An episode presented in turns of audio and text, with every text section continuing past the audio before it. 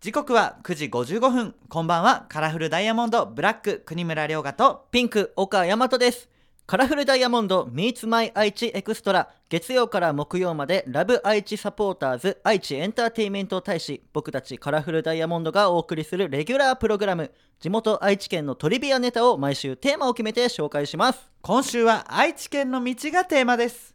今日ピックアップするのは本町通りです名古屋城から丸の内栄大須を抜けて熱田神宮に至る道です尾張徳川家のシンボルでもあり政治の中枢であった名古屋城と長い歴史を誇り愛知県を代表する神社の熱田神宮を結んでいた道なので江戸時代までは名古屋のメインストリートだったんだって名古屋のメインストリートは広小路っていうイメージがあるけど違うんやうん、秀吉の時代に国交が断絶し江戸時代に復活した朝鮮通信使が名古屋城に向かう時通った道もこの道で名古屋を代表するデパートの松坂屋の前身うん伊東呉服店も本町通りにお店を構えていたんだね、へえ初耳でございうます、ん、松坂屋はねよく行くもんね、はいなかなかまだ僕たちには手を出せるものはないですけどもお高めでしちょたっとね見てねちょっと高級感を味わってますねはいさてこの番組ラジコはもちろんオーディオコンテンツプラットフォームオーディまた Spotify でも聞くことができます今日は三重県鈴鹿市にお住まいのカンナさんのメッセージをお送りします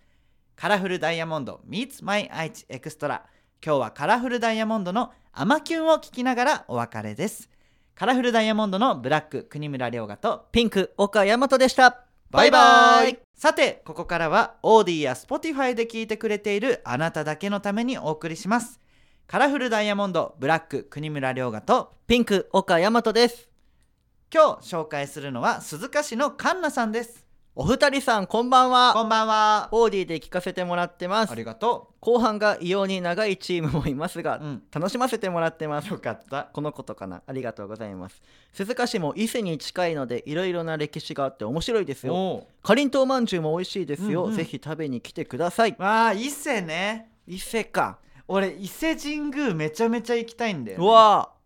なんかこの前見た映画でーうんちょうどその伊勢が伊勢神宮が出てきてほううわ行ってみてーって思って今結構マイブームマイブーム伊マイ勢ブーム伊勢がマイブーム今結構トレンド入ってるね自分の中でいやでもこのこれ出てきたかりんとうまんじゅう食べたいわかりんとうまんじゅうね2人とも和菓子好きですからそうなんですよね岡も国村もかりんとうまんじゅうのあの外のさ、うんうんなんていうの皮っていうの、うんうんうん、なんであんなに美味しいんですかねちょっとカリッとしてるけど、ね、そうそうそうそうそうあれが美味しいよねあれ美味しいかりんとう好きなの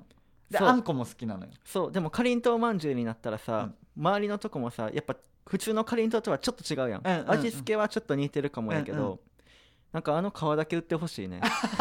でもさ出来たてのかりんとうまんじゅう食べれるとことかあるじゃんうわあるんじゃないですかこの伊勢さんにもー美味しいやん教えて食べカたンいやナんさんおすすめのお店をぜひ教えてくださいまたねメッセージも送ってくれると嬉しいです、はいオーディ長いけどいつも聞いてくれてるみたいですよありがとうございますなんかねあのー噂によるとはい関くんと中下くんの会がうんめちゃめちゃ話が弾んだみたいですあそうなそんうだかやらめちゃめちゃ長かったらしいんですけどええちょっとねあのカンナさんもねこれからもオーディも楽しみにこの番組を楽しんでいただけたらなと思います、はいまたメッセージお待ちしております待ってます